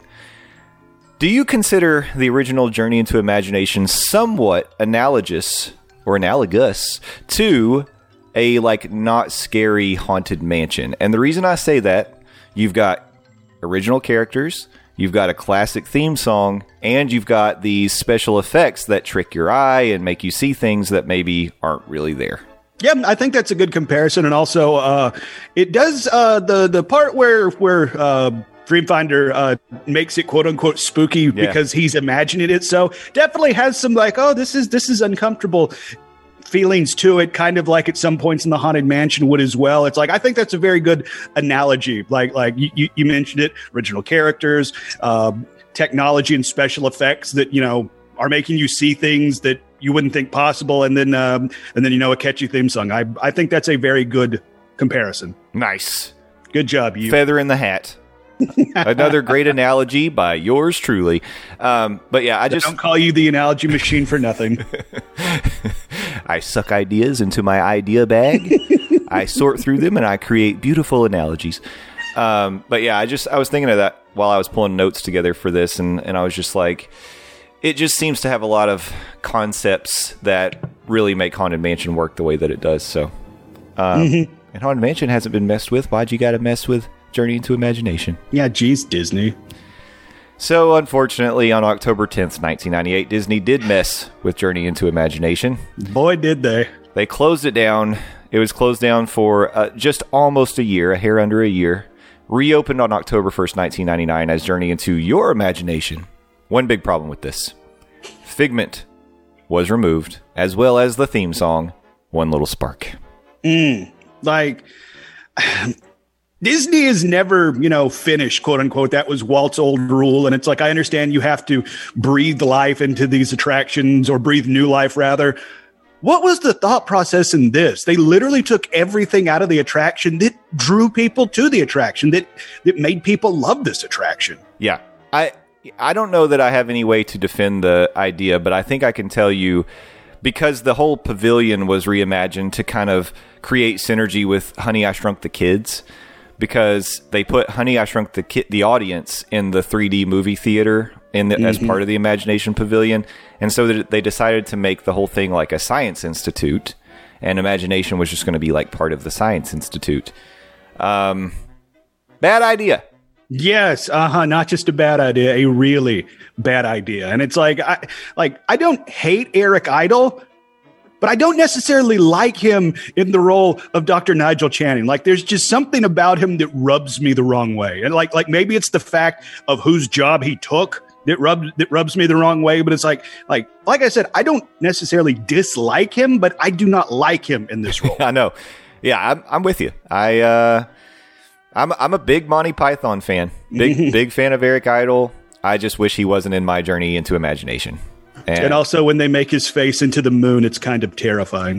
that part's kind of funny. Uh, he's, he's rocking back and forth like this. Uh huh. Yeah, and and, and uh, creeping into your nightmares. Yeah, yeah.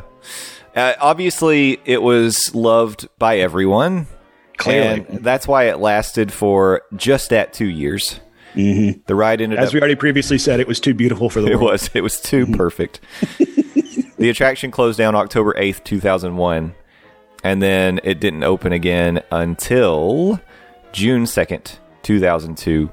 So the refurb um, was actually pretty quick. But just staying with Journey into your imagination for a second, this is when they introduced the concepts of um, you're now part of a the science lab. Um, as you went into the ride, they scanned you and they were like, "Oh no, you don't have an imagination." Which, by the way, how dare you? No kidding. Yeah, that's mean. It's like, okay, you putzes, you paid your money. By the way, y'all suck. Yeah. How dare you tell me? How can you tell me? I have no imagination. Your scanner's broken, my friend. hmm yeah, yeah. I think that was more a defunct scanner. And then and then they send you into the labs. You have to go through sound, illusion, color, gravity, and connections. The only thing I wanted to point out here is there are some things that, well, obviously there's some things that held over, like the sound lab. They've changed it up, but the sound lab still kind of exists um, in today's version. You go into a sight lab instead of a illusion. Gravity, um, in the gravity version of Journey into Your Imagination, you went into an upside down world. That still happens today. Yep. Now it's just Figment's house. Yeah. Um, and they kept the effect with the butterfly disappearing. Oh, I love that thing. Which is awesome. Uh huh. I still don't know how they do it. And by the way, listeners, don't don't spoil the Don't magic. for spoil me, the please. magic for Landon. Don't do it. Let him believe in magic. So, uh, yeah. It, they shortened the track too, which is another thing. Yes, vastly short of the track, which kind of uh, it's been theorized going back to uh, when Kodak didn't put up all the money that Disney wanted for a refurb. People have theorized that the reason they shorted it or they shortened it so much is because they just stri- strictly didn't have the budget to do a full blown uh, refurbishment. So it's like uh, snip, snip. This part is out. Yeah. Snip, snip, cheerio, as, as Eric Idle would say. He definitely says that in, in this attraction too. he does.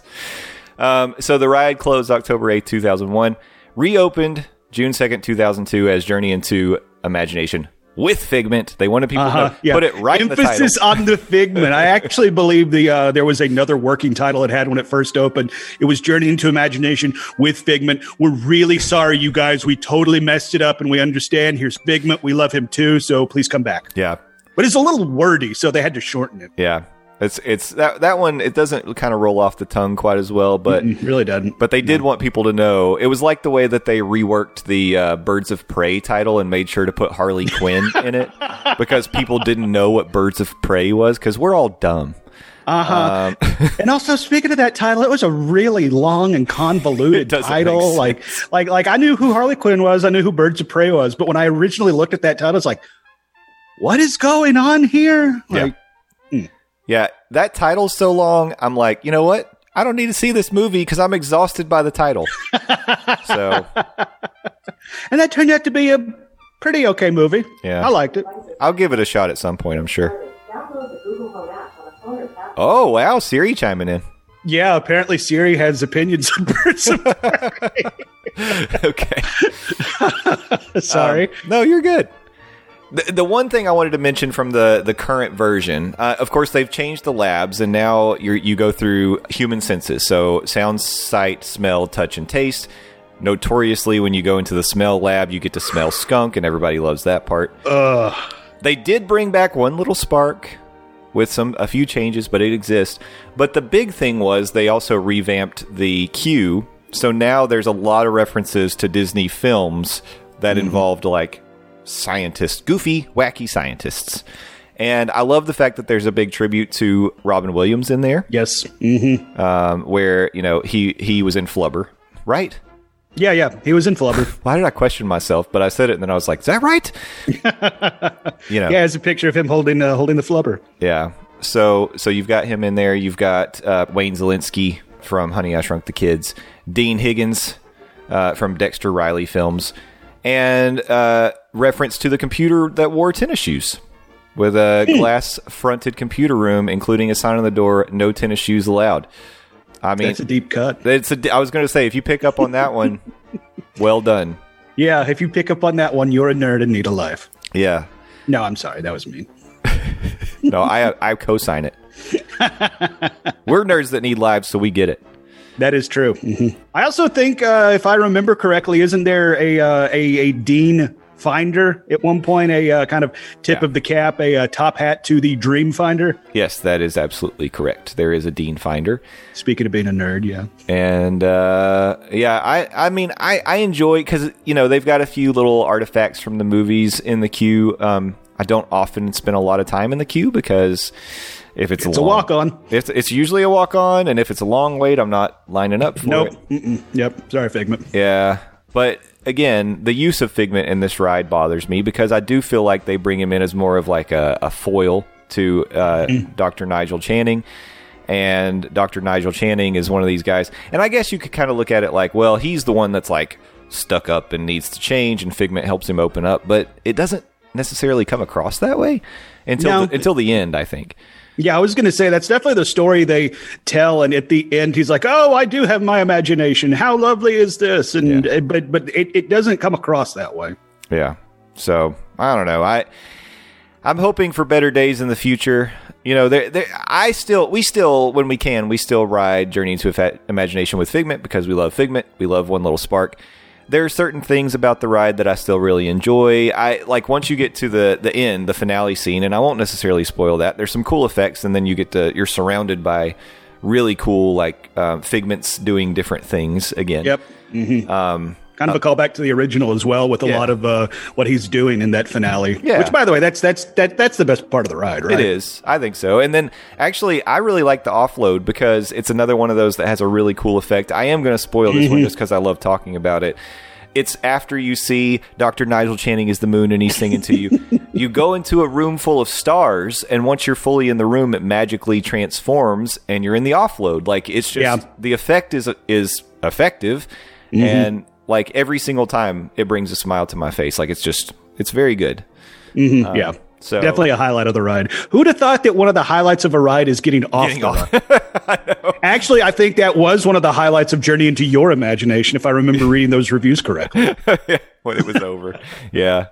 We still have an ImageWorks. Um, it's you know kind of a shell of its former self, espe- especially right now because you, you can't really do a lot of the the hands-on kind of things. Mhm. Um, they had some character meet and greets that they recently updated, where Joy from Inside Out and Sadness were in there, and Wreck It Ralph uh, characters Ralph and um, Penel- Vanellope were in there. Vanellope, yeah. Mhm. Um, and then there's like you can get your you can get uh, like green screen pictures if you want to look like a Jedi, which is a weird. I was going to say a Jedi because they have a lot of Star Wars pictures you can interact with. Yeah, but there's some things to do. I remember on the first trip that I I took with the kids, we hung out in there for a little while because you used to be able to design your own figment, and then you could send an email from the little terminal to like Oh, that's cool. Hmm. whoever you wanted to with your little figment. So yeah, so we did that.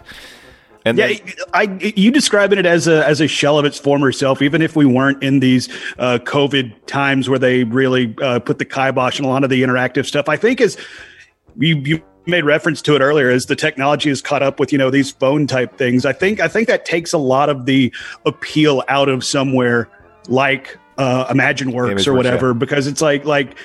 Oh, cool! You can do a green screen. Yeah, you got a uh, you have a filter on your phone that can do that. Oh, cool! You can you can hit weird things to make music notes again you have an app for that so it's like like as technology is caught up and become more readily available to everybody else i do think it takes a lot of the punch out of out of you know something like that You're right.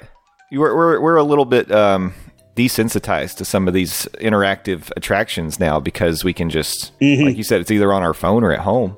Yep, we can do all Mhm. this stuff. It's a, it's a little strange. Uh, at Disney, definitely. That's I think that's one of the things that ended up sinking Innoventions when we go there. Uh, as we start to talk about M34Ds of the future, um, because so many of the interactive displays and things are just like, wow, yeah, that's I have all this Uh-huh. at my house. Yeah it's like oh cool i can download a 99 cent app in the app store to do exactly this Yeah. So mm-hmm. sad, but there there are things that maybe could have been done to save it, but we'll we'll get there eventually.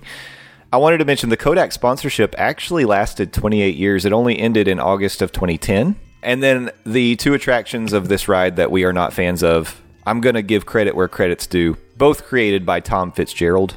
What are you doing, Tom? tom Come tommy on, boy Tommy. Buddy come on man tom. T to the o to the m. What were you thinking bud? Come on. However, if there is a future, a brighter future ahead for Journey into Imagination, Tony Baxter has said he would be willing to come out of his retirement to help redo this attraction.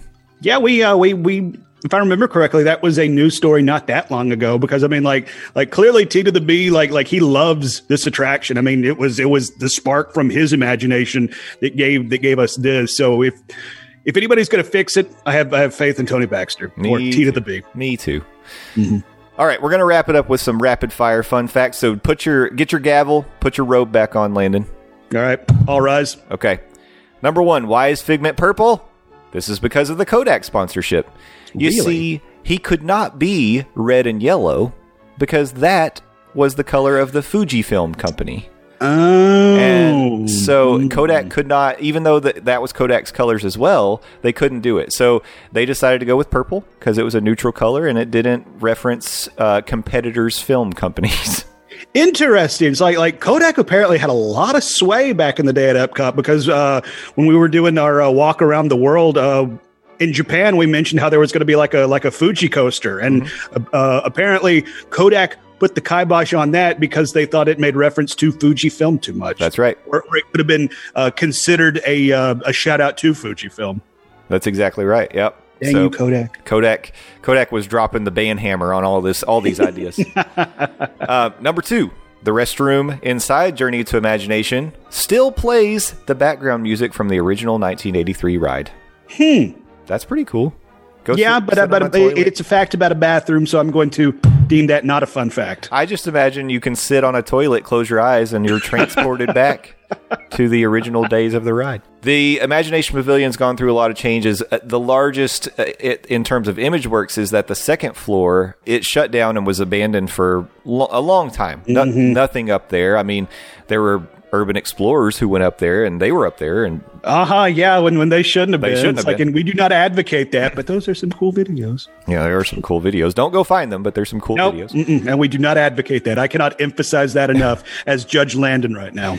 But now the second floor has reopened as a Disney Vacation Club lounge that offers charging stations, complimentary drinks, and other perks. I almost got to go up there with our friend Allison, WDW Minibar.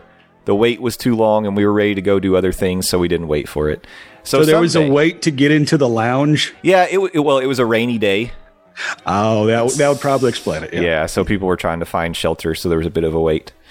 Well, Um, as somebody who's not fancy enough to be a DVC member, I am deeming that not a fun fact. Oh, dang. Because I'm jealous. Okay. All right. How about this one? Figment had a larger role in Epcot than you imagine when uh, Epcot first opened. You see, when Epcot first opened in, Oc- I was going to say October of 1982. Is that right? That seems right, but now I'm confusing myself. The judge will allow it. Okay, there were no characters because characters were not supposed to be in Epcot. The only walk around characters that you could meet and interact with and potentially get autographs were Figment and the Dreamfinder. And uh, they were they not only served as the mascots for Journey into Imagination, but really the whole park. I will deem that a fun fact. Yes.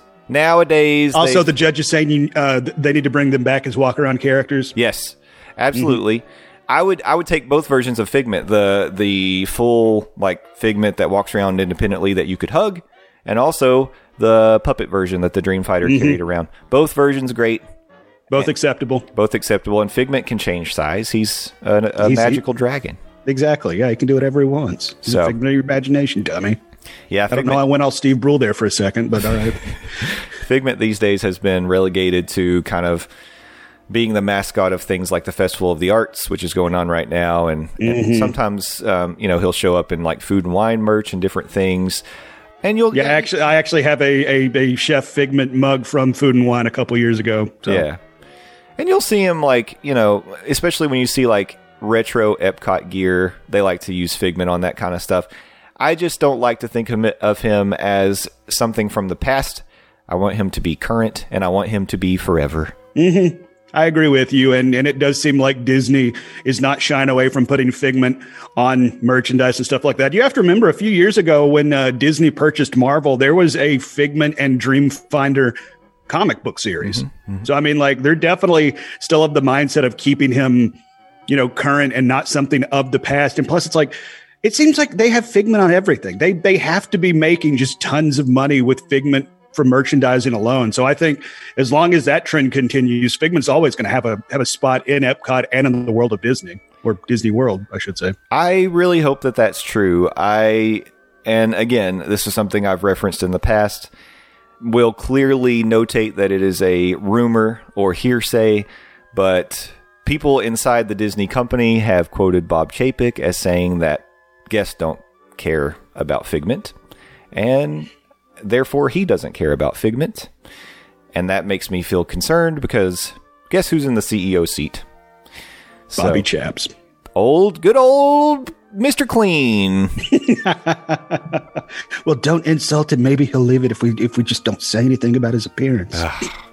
I just I, I do fear that you know there's risk there because as as we mentioned when the Epcot plans were unveiled at D23 for the reimagining of of Epcot and how it was going to look in the future, it just seemed to me that there was a lot of um, maybe conspicuous by its lack of mentioning was the Okay. Imagination Pavilion.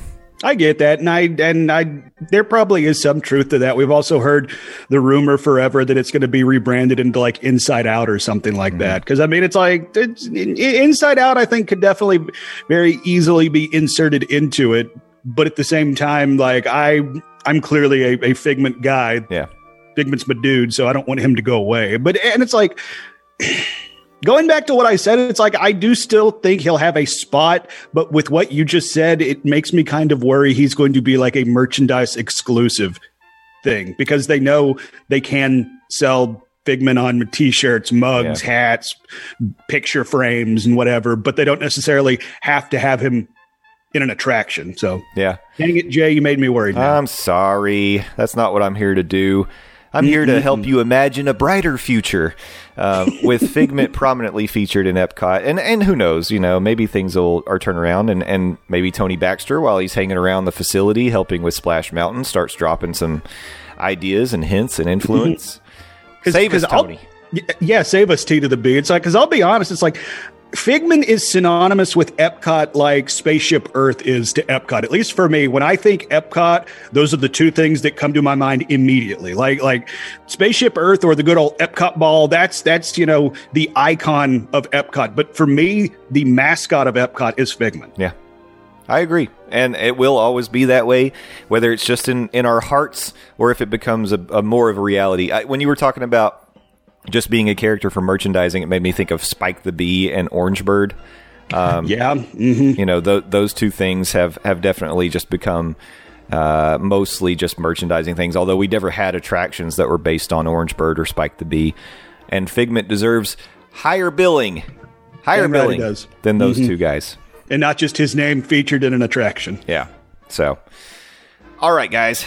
I knew that this one would probably go a little longer because we're passionate about this one, and plus, it's our first M34D back. Yeah, yeah, we got to stretch our legs here in the fun V of the Monday Morning Monorail podcast. But I think that'll wrap this one up for today. So, uh, and I appreciate you coming back on the M34D, and I'm looking forward to knocking out the rest of Epcot. And um, man, we're gonna have a good time doing this. I'm I'm glad to be back to it. Yep, me too, buddy. Looking forward to the future. Yep. All right, stick with us. We'll be back to wrap up the show. Stay with us.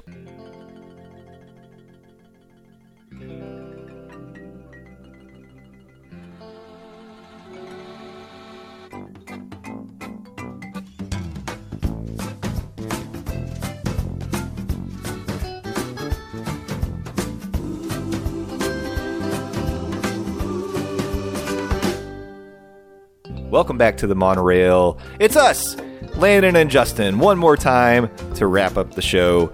If you didn't know already, we recorded these things a little bit out of order. We never know how long segments are going to be, and when it gets down to it, we don't want you to be saddled with like a, a two hour like War and Peace version of the Monday Morning Monorail podcast. We try to get in, get out, give you the the entertaining content and then let you move on with your day. Guys um, i hope that you're just as excited as we are about the future of the podcast. Uh, i'm looking forward to um, really kind of refreshing what we've got going on here and, and you know building an even stronger foundation of, of listeners and family members. I consider you all whether you like it or not members of the monorail family whether you're just a listener to the podcast if you follow us on Twitter at Morning Monorail, if you're a member of the Monday Morning Monorail family group on Facebook, and it's even better, if you do all those things, it's even better. But you know, Tuesday nights, we do another little show with Jen and Frank from Theme Park Thursday with Dillo's Diz called the Parks and Monorail's Most Magical Hour every eight every Tuesday, every eight thirty. Every Tuesday at eight thirty Eastern time, PM. Join us. We have people that, that even stay up late over in the UK. Lee, I'm looking at you Mm-hmm. to enjoy that program because it's so good. And there's a we're building a nice community around it. So come be part of that. We'd love for you to be there. But whether, you know, if you do all those things or just listen here, we're, so grateful that you are part of the Monorail family and we look forward to the future with you guys. So that's us. I'm going to let Landon close it out. But first, Skelligummy everywhere. Follow Skelligummy at Skelligummy on Twitter and Skelligummy on YouTube. Make sure you do all the things. And now Landon, he knows how to do the plugs. He knows how to end a show. So Landon, hit it.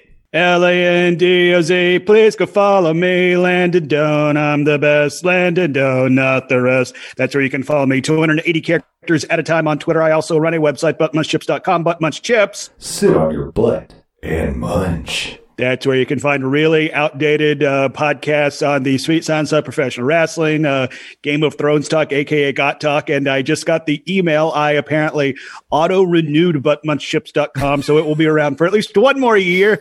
Yay, auto renewal. Um, uh, but in lieu of going there, I invite you to visit the iTunes store and search for Near Fall Radio. Uh, it's where you can find myself and Will Rab waxing poetic on the sweet signs of professional wrestling. Uh, we just had an episode a couple weeks ago talking about the unfortunate passing of AEW superstar Brodie Lee and also the best of and the worst of in the world of professional wrestling. So uh, check that out. I also appear on the Phil Show, News Talk 987 WOKI, radio station locally here in Knoxville, Tennessee, streaming 6 to 10 a.m. Eastern Standard Time at newstalk987.com. Also available in the News Talk 987 app and the iHeartRadio app as well. You mentioned Lee earlier. Apparently, Lee fired up his old internet machine and was listening to the Phil show at one point this week. So, uh, once again, shout out to Lee for uh, listening to my day job. So, for the Monday morning monorail family, my name is Landon Doan. Thank you for joining us. Another fantastic episode of the Monday Morning Monorail podcast. You've been great. We've been the Monorail family. Thank you very much and have a good night. Ladies and gentlemen, thank you for riding with us today. We hope you enjoyed the journey and we look forward to seeing you again next week.